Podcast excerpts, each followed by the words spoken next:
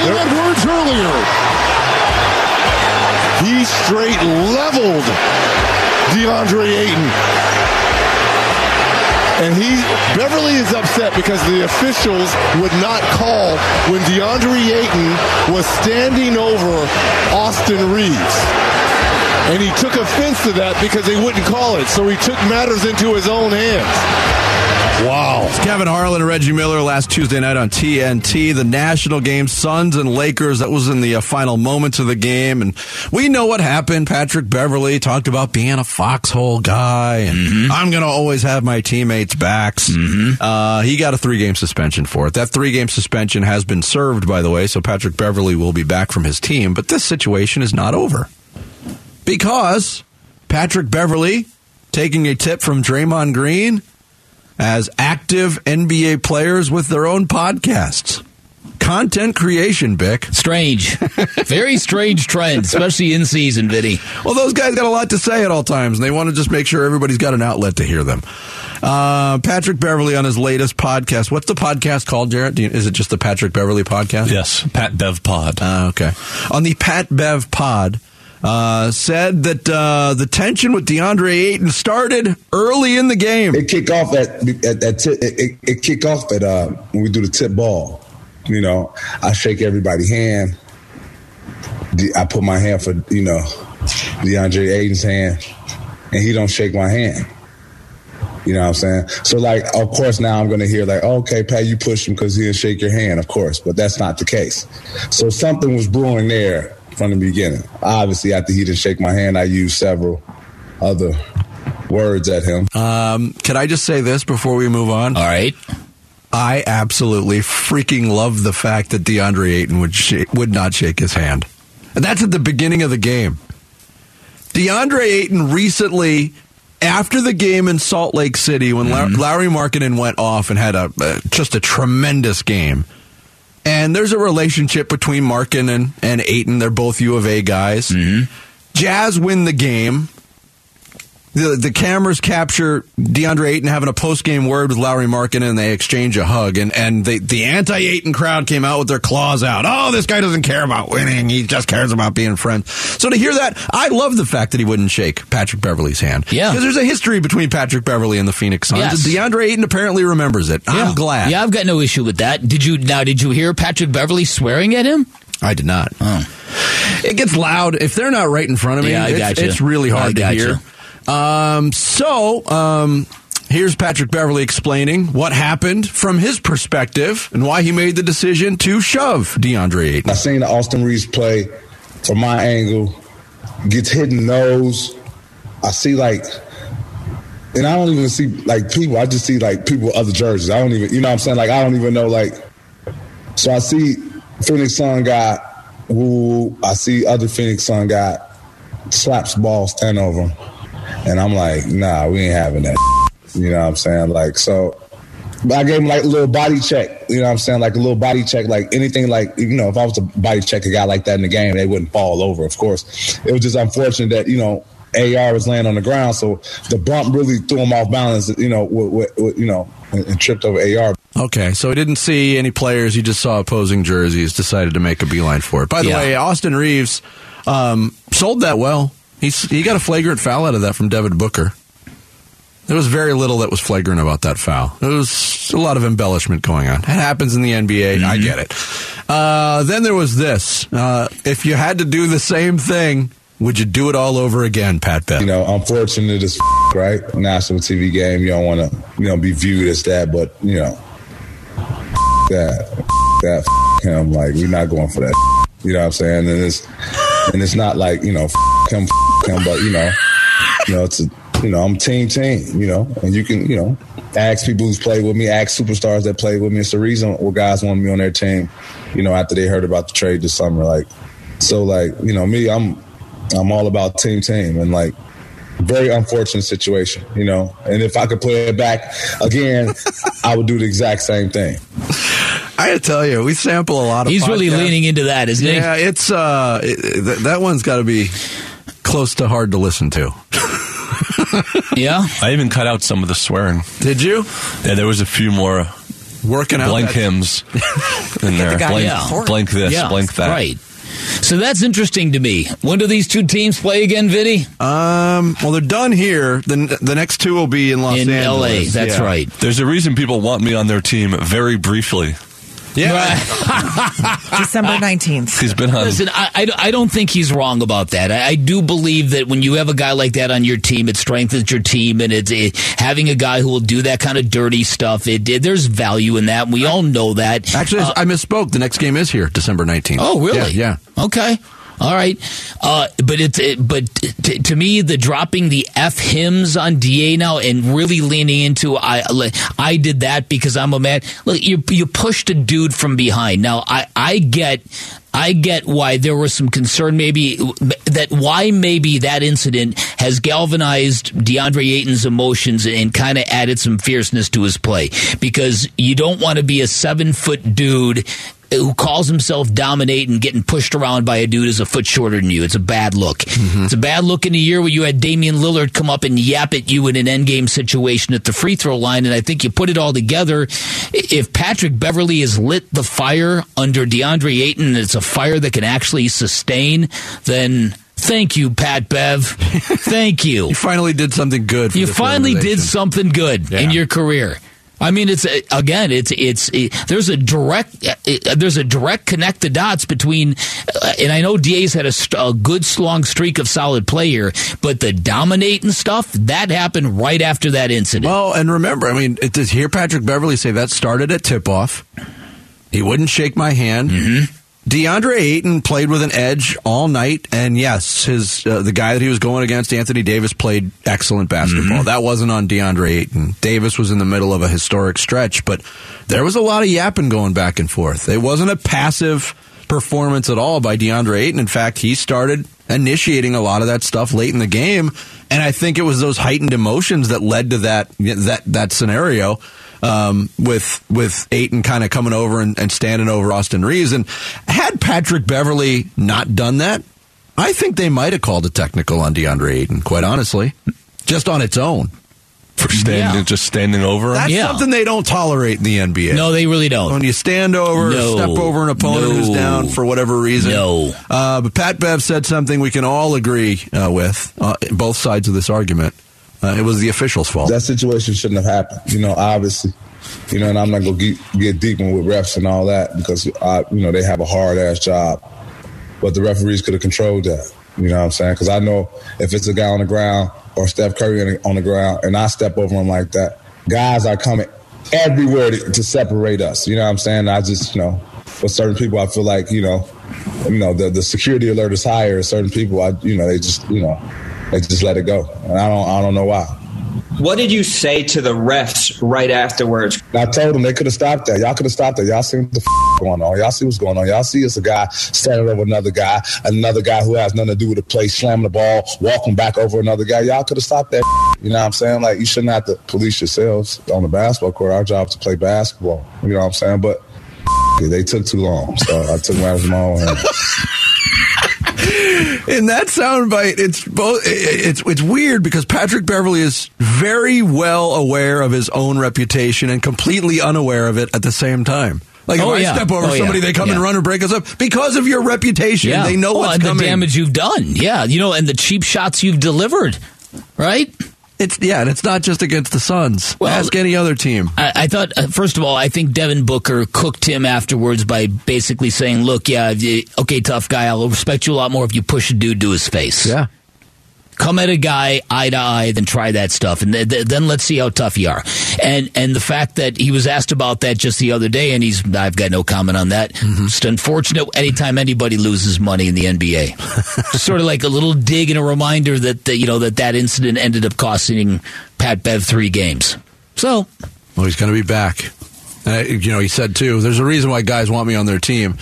There's- and then, and then you look at Twitter and all the rumors about the Lakers shopping Pat Bev. I, I, listen, I, I've said this before. Back at the height of the Mike D'Antoni, Steve Nash Suns, I, I think it was me, Paul Coro, and Doug Haller. I think we were driving to uh, Staples Center, and talk radio in LA was was they were despondent because they had to reconcile the fact that the Suns actually had passed the Lakers in the pecking order, and it was just such a hard thing for them to to wrap their heads around. And I kind of feel like we're back there now. Don't don't forget to enjoy the fact that the Suns team has owned the Lakers as of late. Yes. it's a great thing. 11 in a row. But It's a who's- great thing. But who's counting? We up- yeah, we, We are. right we are. Coming up next, uh, the struggles of the Arizona Cardinals have led a lot of members of the national media to pick sides. Who's to blame for all of this stuff with the Cardinals? We'll get into it next. It's Bickley and Marotta Mornings, live from the Chin Community Studios here on Arizona Sports, the local sports leader. Dan Bickley, Vince Marotta. Bickley and Marotta Mornings. Arizona Sports, the local sports leader. I think it's always tense with Kyler.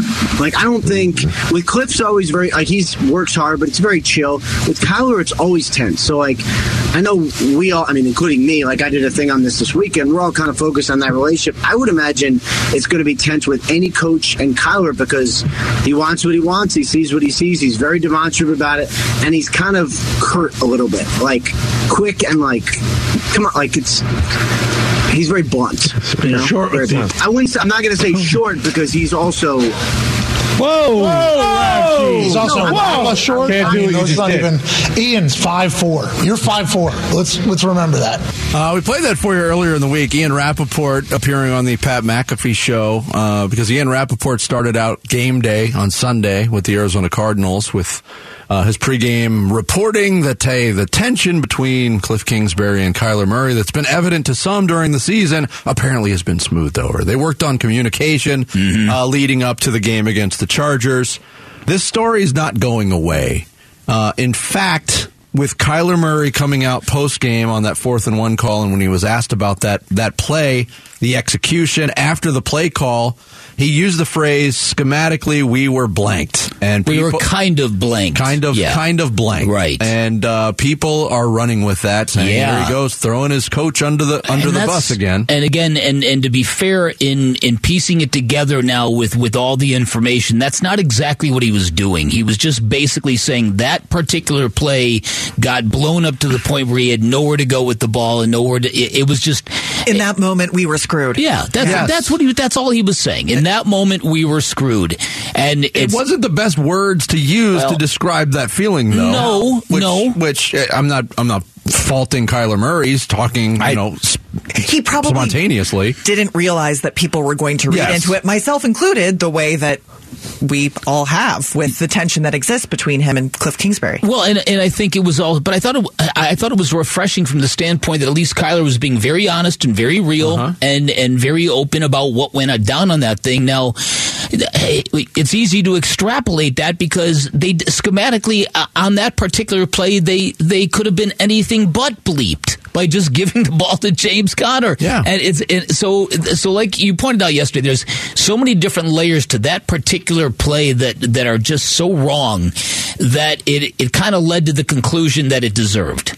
If mm-hmm. you will, and so so I do think, but I do think that again, a lot of people read what Kyler Murray said post game as just willingly throwing his coach under the bus, and you know I've heard this a couple of different times. It's not the vibe you get when you're there listening to him in real time. True. He's just a different dude. True. Uh, but again, the national media running Mm-hmm. with this. Uh, and and basically taking sides on Kliff versus Kyler is what they're turning it into. Emmanuel Acho, FS1, speak for yourself. I can't stand the arrogance that Kyler Murray speaks with. Like, what has he done in the National Football League? Not in college. In college, bad man won a Heisman. What has he done in the National Football League to speak with that kind of pompous arrogance? Be seven and one as a starter through eight games last year and then get hurt, collapse down the stretch and be atrocious in the playoffs. Be four and eight thus far in his career in this season. Be a losing quarterback thus far in his career through four seasons. What has Kyler Murray done in his career to speak with that kind of arrogance? Maybe schematically you're not screwed. Maybe you're screwing the Cardinals, Kyler Murray, because Colt McCoy looked pretty decent in his first start this year when he went out there. Offense was running on time. Now against the San Francisco 49ers, the best defense in football, he didn't look great. But Kyler Murray, maybe it's not the Cardinals. Maybe it's you. Hmm, thoughts on that? Ooh, um, yeah, I think that's a, a kind of a simplistic approach. I, think so, too. I think clearly Kyler Murray's got a role in this, and and I and I think that there's definitely been been regression this year. Um, the the arm talent, the mechanics, they were very poor earlier in the year. They weren't really good last week at the end. Um, so I, I again, I uh, but but I th- but I don't know how you separate one from the other. I don't know how you separate the lack of development from Kyler Murray from the people developing him. And so I think there's fault everywhere with this whole thing. I think And- so too. Um, but on the other side of it, you got national media members.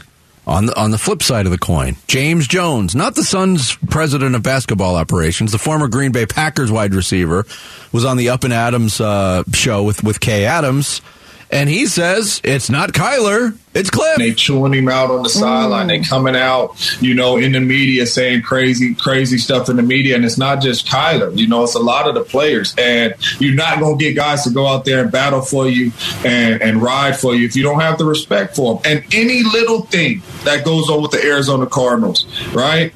It's always stuff like this that comes out. Right. It's always them, you know, getting at Kliff Kingsbury, and that lets me know, man, that the, the head coach ain't got control of the ship, and that, and that's a problem. So I'll put this on Kliff. More on that from James Jones. I would have to be on the player side, and I'm not necessarily just saying Kyler Murray's side. I'm saying the player side, and I just do not think Kliff Kingsbury has the respect of this football team. And as a head coach, when you don't have the respect of a football team, you're not going to get the best out of a football team. And you talked about it, Kay, right? This team has talent Mhm. across the board, right? But it's starting with the guy that's running the ship, and that's Kliff Kingsbury. And these guys do not respect Kliff Kingsbury as a head coach, and you see it. What do you what do you make of that? Yeah, I, uh, again, I think there's, I think that might be fairly simplistic as well. I think there's elements of truth in that as well. I, I do think it's it's a fascinating dynamic, if you ask me, because I think as a person, the room would have no issue with Kliff Kingsbury because they do understand he's reasonable and humble and and, and not you know grabbing for power and and flexing all the time and screaming and all that kind of stuff. And I'm sure players really dig that, but at the same time uh, if if there's no getting out of this hole in the sense that the head coach is bringing no tangible answers, then then yeah, I think then then there is a lack of respect. It- so so to me, I think it, it it all comes down to the fact that there's got to be a change somewhere in this dynamic because this quarterback has got to get better. This quarterback has got to be in an offense that maximizes what he does very well because when he's good, he's a game changer. Yes, and we've seen that. And when he's bad, he's really bad.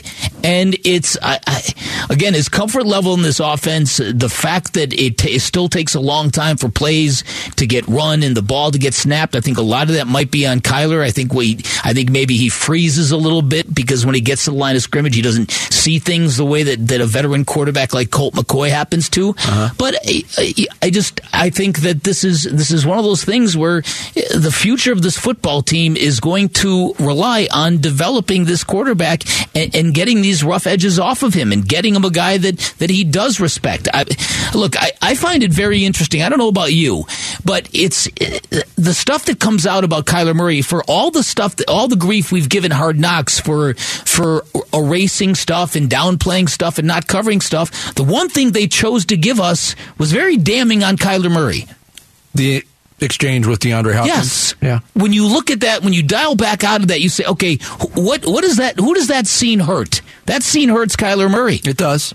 And that's probably leading to a lot of this anti Kyler sentiment. And I, I agree with you. I think what, what James Jones said about Kliff Kingsbury, I, the use of the word simplistic, I think is an accurate way to describe it because you, uh, the first thing to go when a team doesn't respect a coach is the effort.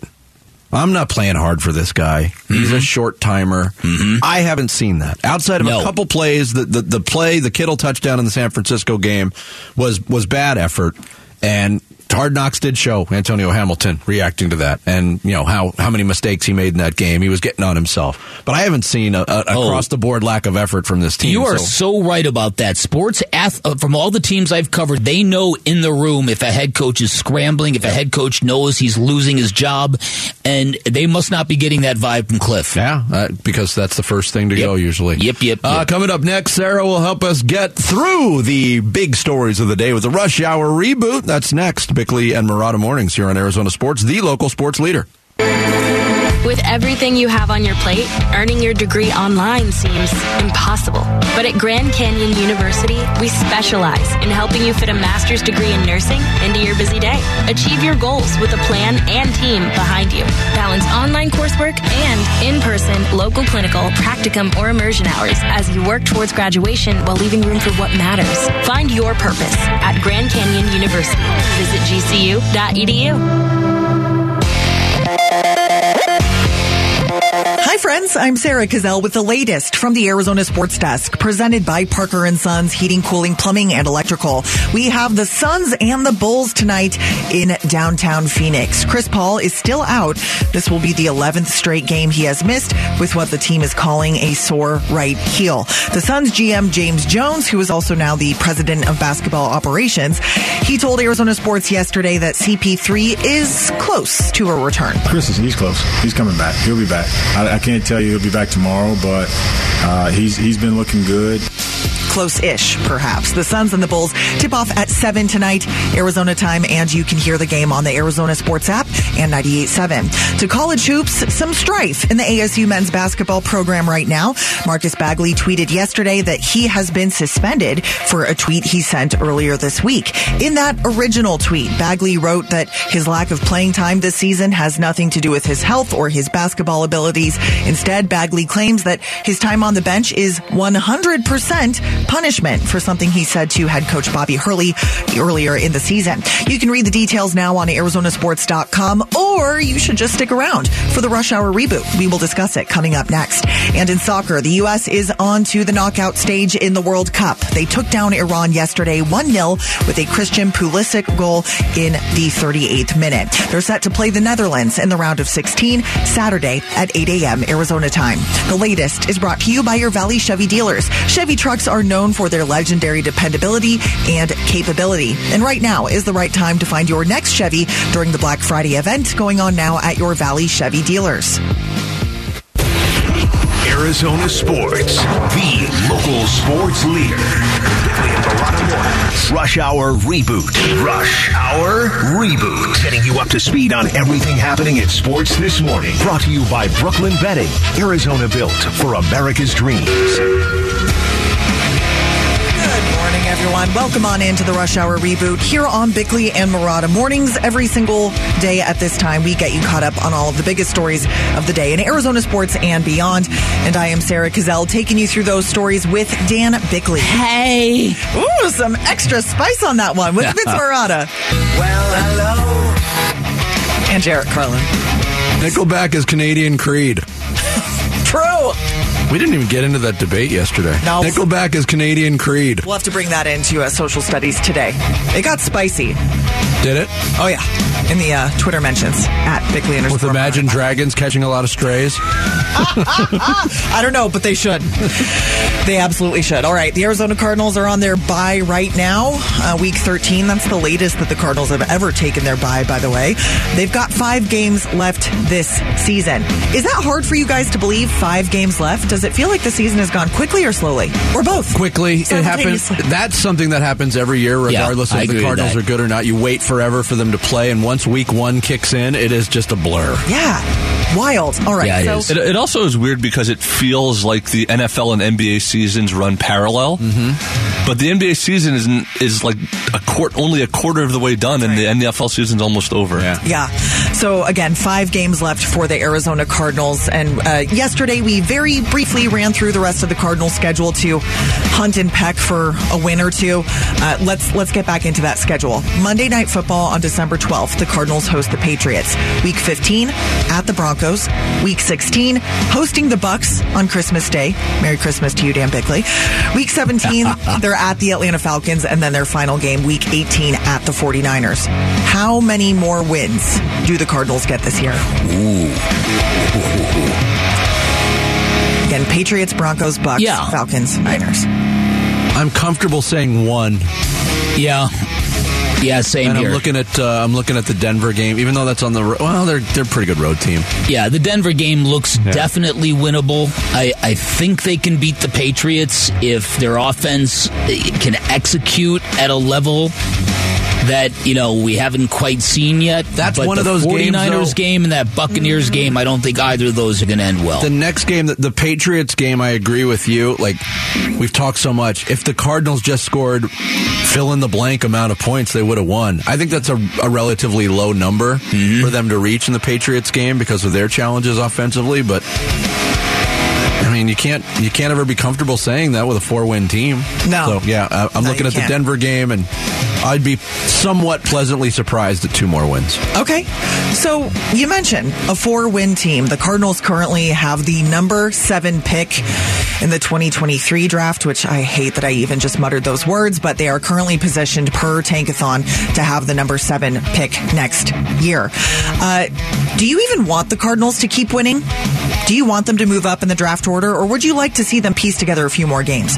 Oh Few more yeah, wins? no, I, I think I, I would like to see I would like to see this whole thing get on a higher level moving forward if if if that's possible. High level. That's what they're aiming for. Play on a high level. yeah, that is their goal. Become another uh, bingo card item, definitely. I uh, it's hard for me. I, I, I see the logic in once you're basically out of the playoff picture, not winning any more games, improving your draft stock. That's always been a really hard sell for me. Um, you, you know, you the part of being the fan, uh, being a fan, is you want your team to win. Sure. That's one of the reasons I, the whole I- thing. I- that's one of the reasons I love college football. There's never any tanking in college football. There's never any, you know, pot of gold on the other side of the rainbow. Unless they're trying to get their coach fired. Well, Right. right, that, and that doesn't happen very often. Yeah. So are you Except telling against me Eastern Michigan. that U of A wasn't taking the last couple years? Is Yeah, that we what you're only- saying, Vince? I thought that's what they were doing. We No, went- They were just terrible. we weren't. We went the first several years of a decade without winning a game. So They, they tanked for uh, But- Cowing and T Mac. when there's when you don't when you're a team that doesn't need a franchise changing quarterback in the draft, the tanking thing doesn't make as much sense to me. Yeah. True. Uh, by the way, there's a uh, Dane Brugler mock draft on the Athletic this morning. Has the. Cardinals picking seventh. I guess he's projecting a little bit there. Yeah. Paris Johnson Jr., offensive tackle from the Ohio State University. Okay. Take us to Paris. okay. Uh, let's get to college basketball. There's there's some interesting stuff Oh. happening around the ASU men's program right now. Marcus Bagley tweeted yesterday that he has been suspended. This has not been announced by the team, but this is what Marcus Bagley tweeted that he has been suspended for a tweet he sent earlier in the week. In that original tweet earlier in the week, he said that his playing time or his lack of playing time rather is 100% punishment by the head coach Bobby Hurley. It has nothing to do with his health. It has nothing to do with his basketball playing abilities. Uh, here is how Bobby Hurley, who was on our show yesterday, addressed Bagley's absence from the court. to get a chance to talk with him concerning his tweet um, and his other tweet about being healthy, which is fine. He's been in practice, so we know he's healthy. It's I think it's a it's a byproduct of other guys playing well and uh, and, and just not having an opportunity to get him out on the floor. I mean, that's all it comes down to. You know, we have a stacked perimeter, and, and right now there's just no minutes for him. Okay, so that was yesterday morning, and then yesterday afternoon is when Bagley tweeted that he had been suspended. He sent another tweet. Bagley keeps tweeting. He sent another tweet that has since been deleted, but I was able to screenshot it before it went, and it said, Athletes, please, please, please make a well thought through decision where you go to school. These people will tell you anything to build you up, just to tear you down. What do you guys think of this situation? And do you think we ever see Marcus Bagley? Uh, step no, on the I, no. I think uh, I think as Vinny said, moments after that interview concluded yesterday, I think we've probably seen the last of him. It just seems to me to be wholly inappropriate to come out and admit in a tweet that you went up and had words with your head coach that you regret things you should not have said, and yet then spin that same tweet into something blaming the head coach. Okay, that is quite something. He There- turned himself into the victim. Yeah, I got in there's- trouble. exactly. I got in trouble for opening my mouth, so now I'll just open my mouth in a so I- social media Right. stand. So now I'm just going to air more dirty laundry. And, and double down. Well, again, and it's you don't have to be old school to think there has to be some level of respect a player shows his head coach. Yeah. You can't roll up on a head coach and just say anything. Yeah. At first, it looked like he was taking accountability At by being like, "I ran my mouth. I Right. shouldn't have done that." But then he just kept tweeting. Yeah, and and so it's it's unfortunate because uh, from uh, from the halftime, who was the first team that they beat in New York City? I forget already. ECU. Yeah, at, at halftime of that game, uh, everything has changed for this basketball team, and they've been a really good story ever since. Mm-hmm. And it's just a shame that he's making Mar- it about him. The Marcus Bagley experience has been just that for ASU, an experience. It was a it was a coup for the program to get him. Yeah. Um, the, his first year in the program was the year that college basketball was just an absolute disaster because of COVID. They didn't get a lot out of him last year. I remember them getting ready for their Bahamas tournament. We talked to Bobby Hurley, and I is Marcus Bagley going to be? He won't be on this trip. Hopefully, we'll have him back soon. He never played again. Yeah, he's played 17 games in two and a half seasons. It's been frustrating. Um, I think he's handled it poorly. Um, but I, I think what we heard and what we probably seen from Bobby Hurley was just him throwing his hands up and saying, "What else can I do?" Yeah. Yeah. Uh, at this point, you, Yeah. you got to move on at some point. Yeah, uh, the Sun Devils are six and one, by the way, with Pac-12 play starting tomorrow. They're at Colorado tomorrow night, and then they host Stanford on Sunday. Yes. Thank you, Sarah. we are all rebooted. Rush Hour reboot every morning at uh, 7.30. Coming up next, we'll uh, stick with ASU. We'll talk about ASU football. There's a new feeling around the program with a new head coach, Kenny Dillingham. Some thoughts on it next. It's Bickley and Marotta Mornings here on Arizona Sports, the local sports leader. Dan Bickley, Vince Marotta. Bickley and Marotta Mornings. Arizona Sports, the local sports leader. When you talk about a person and a family that's rooted here, that's me. Right? And my, fa- my, my whole family's up here. My wife Bree, mom, dad, sister, brother, brother-in-law who coaches high school here. My little son Kent, my, my father, and uh, I don't know where Kent is, but he's over there. But there he is, father-in-law, mother-in-law. There he is, holding him up. But I mean that. I mean that, and sorry I'm emotional, but this is special. This place can be special, and it is special. We're going to hire people who believe in it. We're going to put our hearts into it, right? And we're going to maximize every drop that we can get out of it, right? And this is my dream job. That is Kenny Dillingham, the new head coach of the Arizona State Sun Devils. Uh, that was Sunday morning at his press conference, and you know the timing of it is weird. Uh, you know we're we're so wrapped up in NFL season. We had the you know Big Red Monday with the Cardinals, so we haven't given a lot of uh, time or discussion to the Kenny Dillingham hire. Um, but there's this new feeling, Bick, and and, and when you go back and you look at how this feels different from the last coaching hire that Arizona State made. You know, there's obviously still questions. One of the questions is, is a 32 year old uh, ready to take on this job? We will find out. But that's a pretty normal question. The last time Oh, around yeah. for Arizona State, because of their their thought to reinvent the wheel as as as far as college football programs, how they're supposed to run, how they wanted them to run.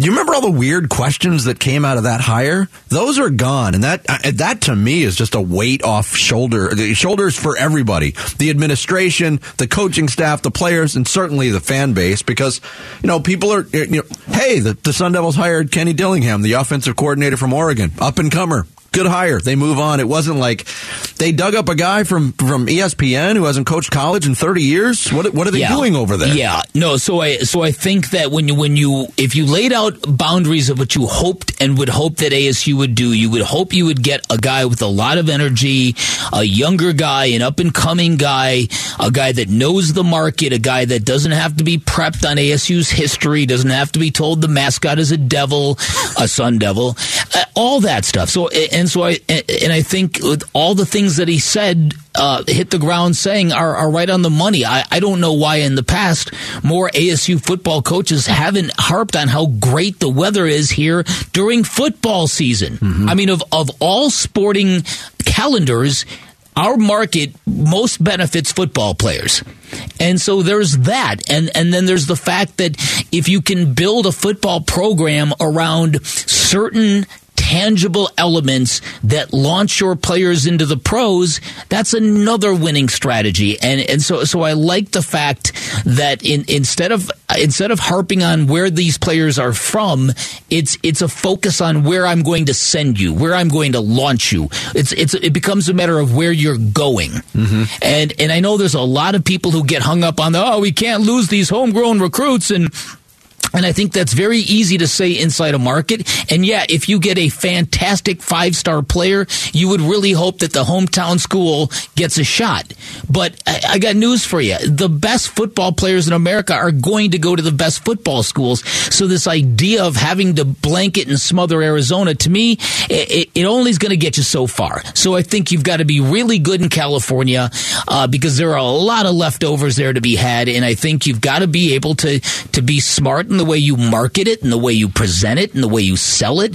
And, and you've got to kind of, you, you've got to let the, you've got to let young recruits know that ASU football matters. And sometimes you, sometimes you get on this campus and it, and it, it doesn't feel like it does in Tuscaloosa. It doesn't feel like it does in, in normal college towns. And so you need a guy who, who really kind of feels it, who feels the attachment to the program because if you don't feel it, you can't sell it. Yeah, well, it, this guy feels it. This He guy's does. lived it. He told a story of it at his press conference about nearly getting hit by a car in Lot 59 tailgating when he was a kid.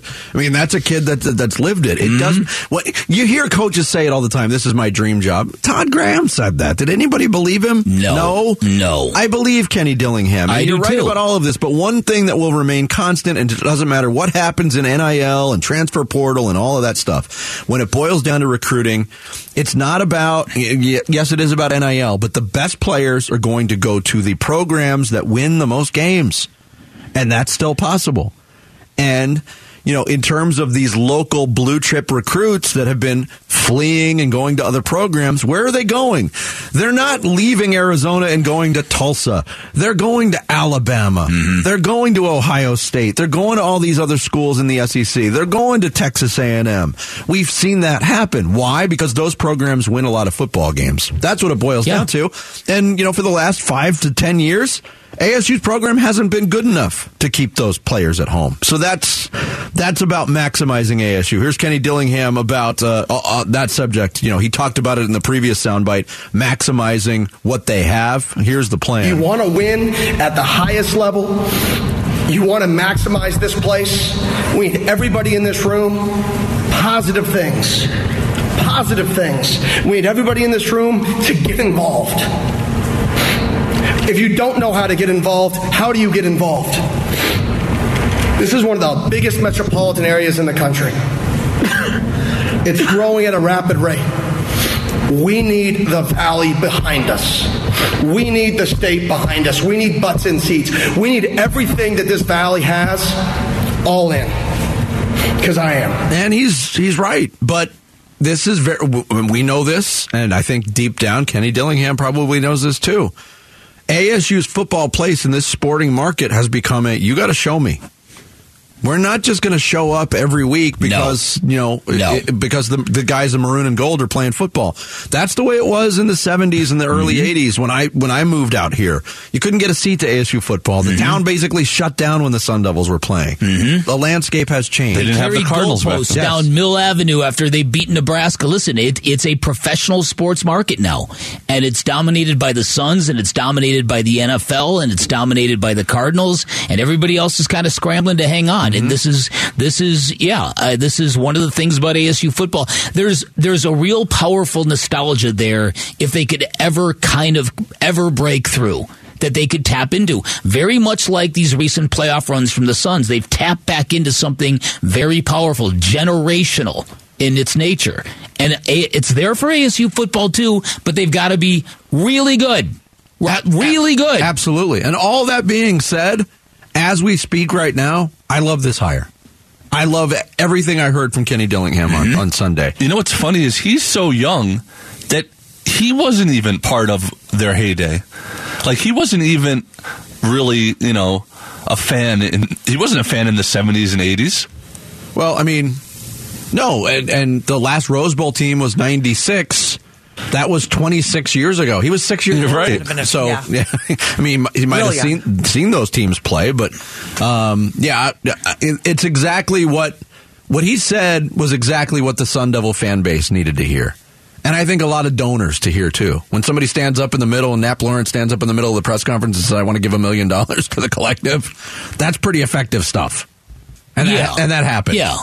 Yeah, no, th- there's no doubt about it. And it's, again, I think that it, from an ASU standpoint, you had the Todd Graham hire and they spent a couple of weeks kind of trying to tap down all that stuff coming from Pitt and all that, all that collateral damage from the Pitt fan base. who Job were- hopper. Right. Job hopper. How dare you? Vagabond. Character. Great character. And then the, Carpetbagger. then the Herm Edwards thing, they spent a couple of weeks defending how, you know, oh, this really isn't as crazy as you think. Yeah, you don't understand what we're trying to do. We'll Right. show you. Yeah, right, right. Well, they showed us. yeah. Well, so, so I think that so at least at least there's that. There isn't there isn't unexpected, unwanted PR damage uh, attached to the hire. Yeah. No, it's all good. Yeah. They can hit the ground running with this I- guy, and they have. I agree. Yeah. Uh, coming up next, the uh, 8 o'clock hour kicks off as only it can with the Bickley Blast. It's Bickley and Marotta Mornings live from the Auction Community Studios here on Arizona Sports, the local sports leader.